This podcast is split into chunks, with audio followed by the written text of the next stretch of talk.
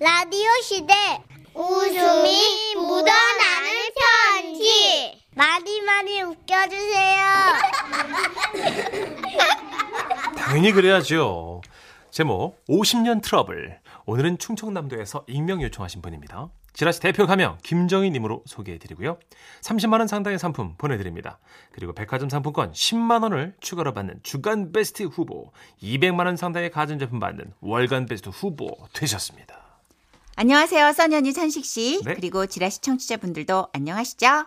제가 작다면 작고 크다면 큰 고민이 있어 인생 선배님들께 자문을 구하고자 이렇게 사연을 쓰게 됐습니다.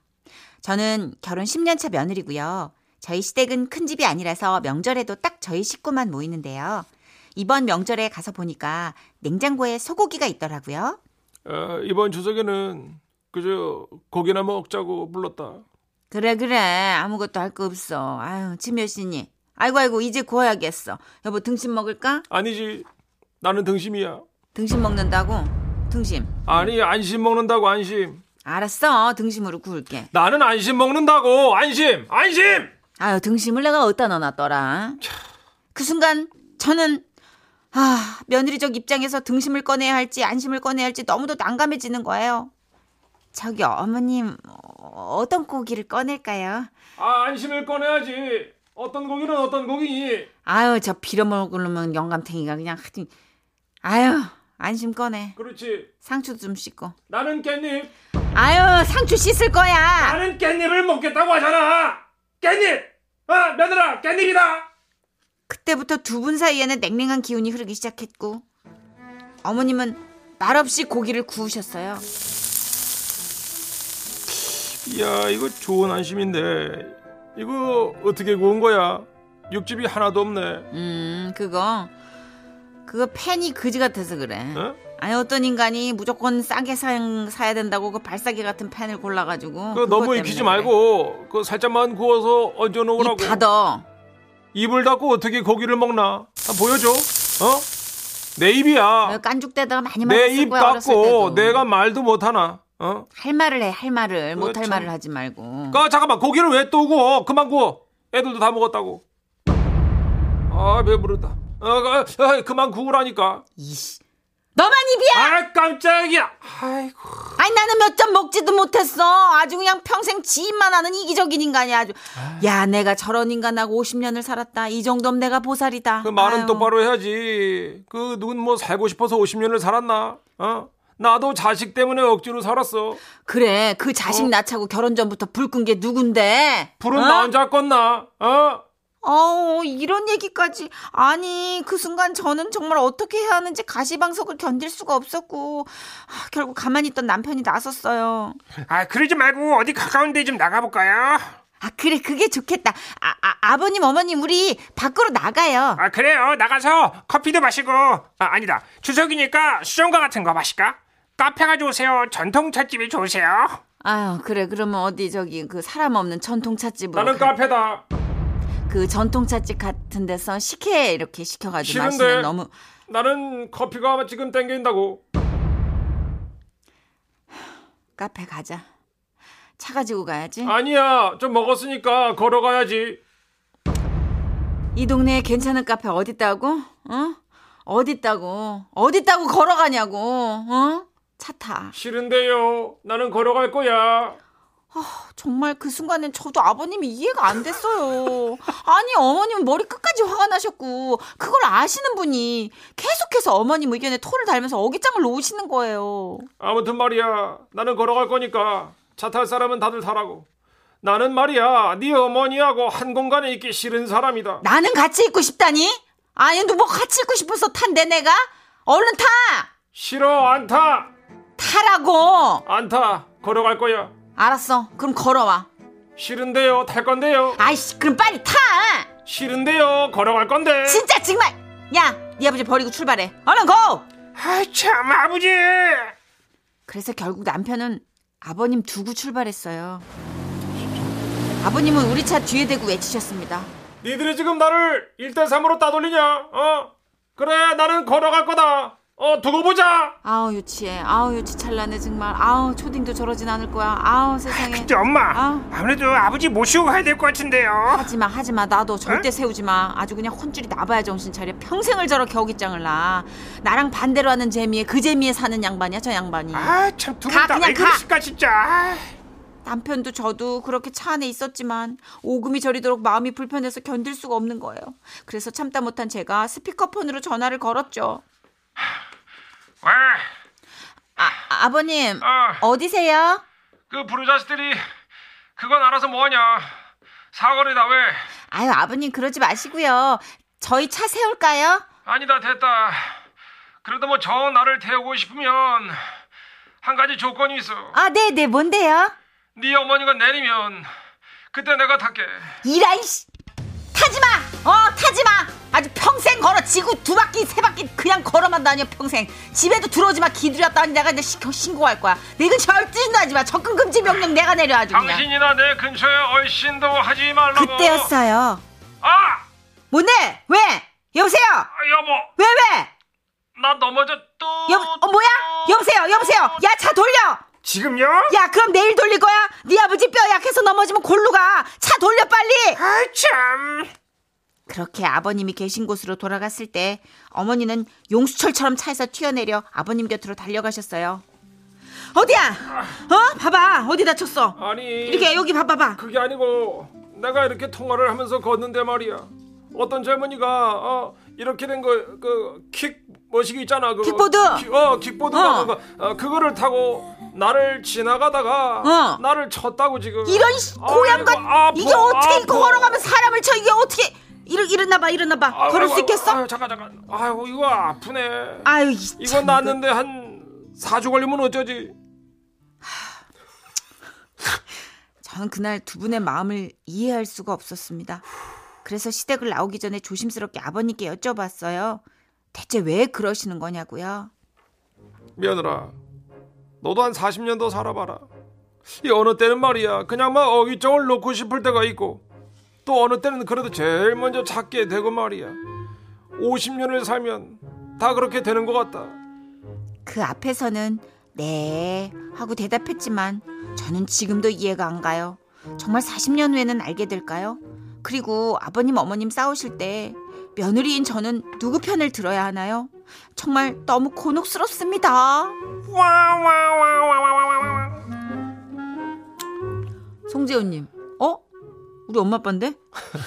8316님도 어, 사연 속 아버님이 우리 남편 생각나게 하네요 아 순간 화가 욱하네 그냥 김규리님, 아 진짜 미치겠어요. 크크크크. 아니 대체 왜 결혼까지 하신 거죠? 그때는 좋았지 40년을 살 줄 몰랐지 내가. 나도 그랬다고 그냥 금방 살고 그냥 끝낼 줄 알았지. 근데 애가 들어섰어요 아니 난니 생각할수 열이 받아. 그거 애 때문에 그 풀 먼저 끄자고 그런 사람이 누구야? 진짜 아, 자네도 몇 번 껐잖아 그렇게 생긴 막내가 지금 40살이야 내가 두 번 껐다.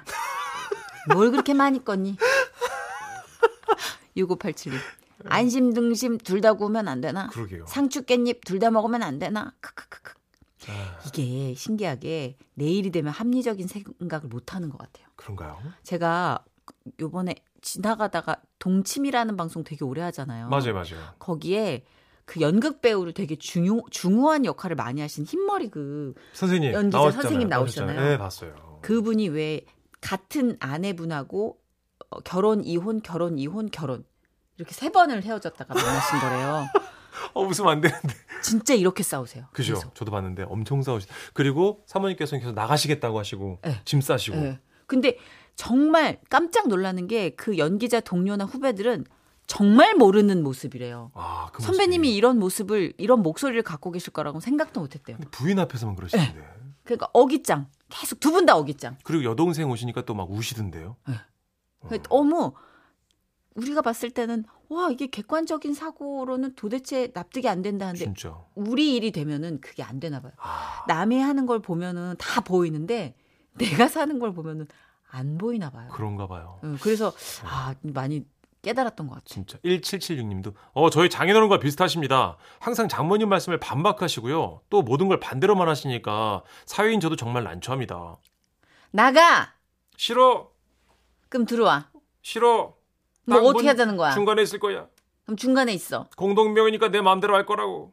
그럼 중간에 있어. 움직이지 마. 봐서 할 거야. 꼼짝도 들어왔다 하지 마. 나갔다 교체로 할 거야. 얘, 네 아빠 움직이면은 만, 만 원씩 받아.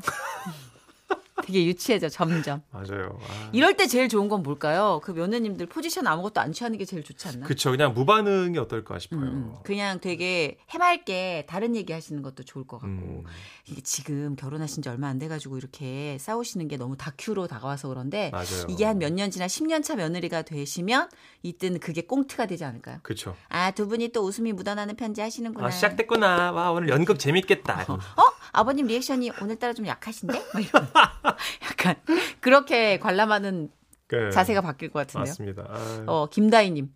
아니, 우리 시부모님도 그렇게 싸우시는데, 네. 저녁 시간이 되면 손잡고 방에 들어가서 꼭 끌어안고 주무시더라고요. 대박. 적과의 동침. 어. 짜릿해. 낮에는 적. 네. 어. 밤에는 동침. 예. 아, 아, 그리고 뭐 40년, 50년 사신 분의 그 나름의 이야기를 저희가 다 어떻게 짐작하겠어요. 그럼요. 그 두 분의 스토리가 얼마나 유구합니까. 그 문천식 씨의 40년도 저는 기대가 됩니다. 열심히 해보겠습니다. 네, 지켜봐야지. 광고요. 지금은 라디오 시대 웃음이 묻어나는 편지 제목 슬기로운 환자 생활 경기 양주시에서 익명을 요청해 주셔서 지라시 대표 가명 김정희님으로 소개해 드립니다. 30만 원 상당의 상품 보내드리고요. 백화점 상품권 10만 원을 추가로 받게 되는 주간 베스트 후보 그리고 200만 원 상당의 가전제품 받으실 월간 베스트 후보 되셨습니다. 선혜 씨, 천식 씨. 네. 제가 장염으로 병원에 입원했을 때 있었던 사소한 에피소드 하나 남겨볼게요. 재작년인가 급한 복통으로 응급실에 갔고 염증 수치 때문에 입원을 하게 됐어요.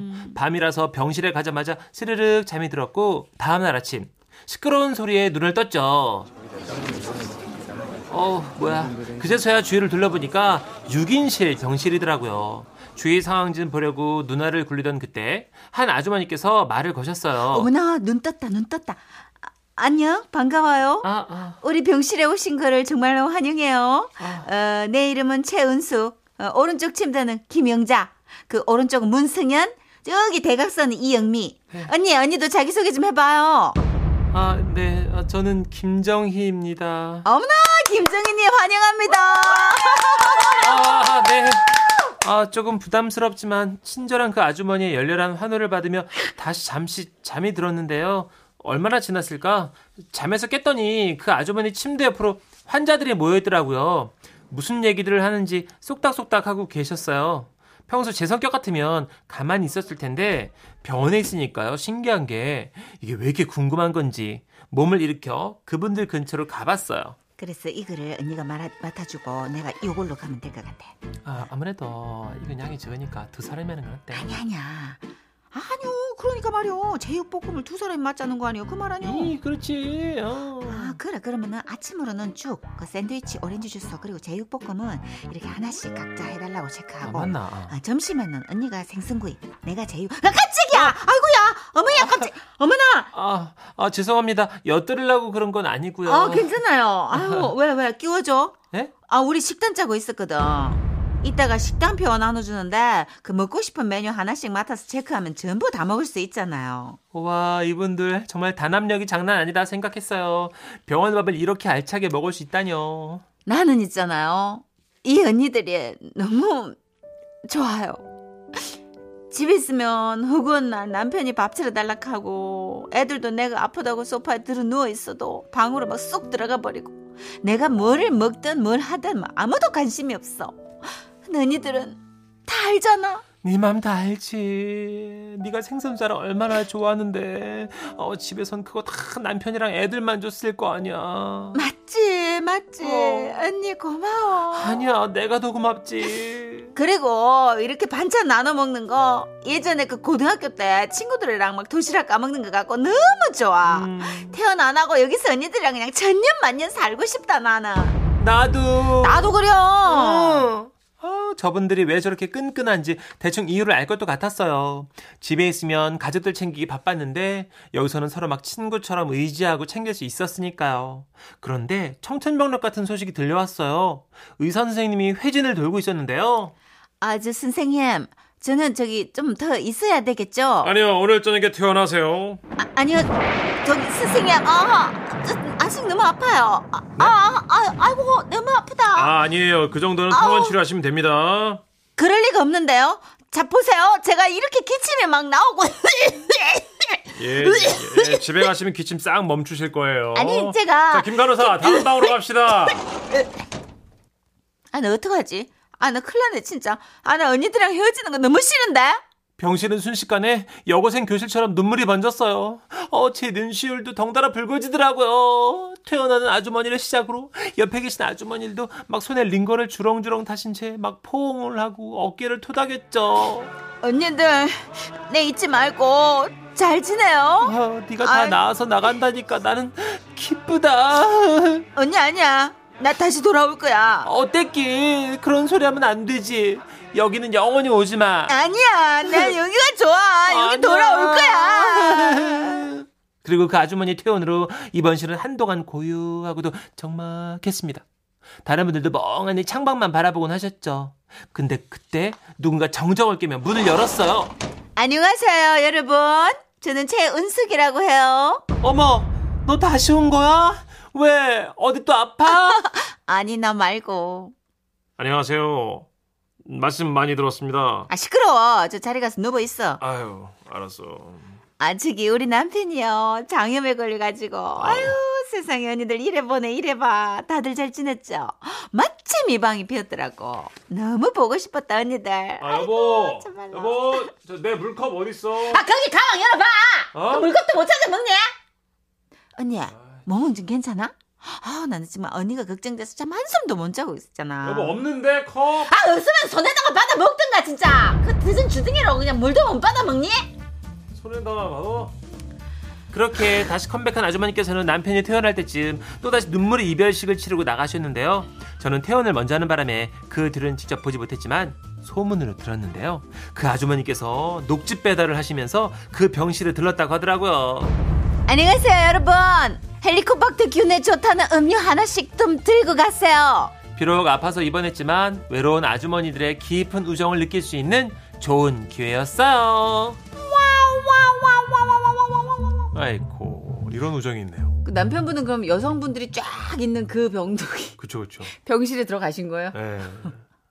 아, 순전히 너무 웃겨. 아내 때문에. 무기력하게 그냥. 예. 아, 근데 재밌겠다. 이게 이렇게 마음에 맞는 언니들이 있으면 진짜 가기 싫죠. 사고 삼육님도 아 나도 그 병원 가고 싶다. 언니들이랑 친하게 지내고 싶어요. 그게 좀 뭉클했어요. 내가 원하는 거 못 먹고 다 아들하고 자식들 줬는데 음. 네, 여기선 언니들하고 메뉴 짜고 식단 짤 수 있어서 좋다고. 그러니까요.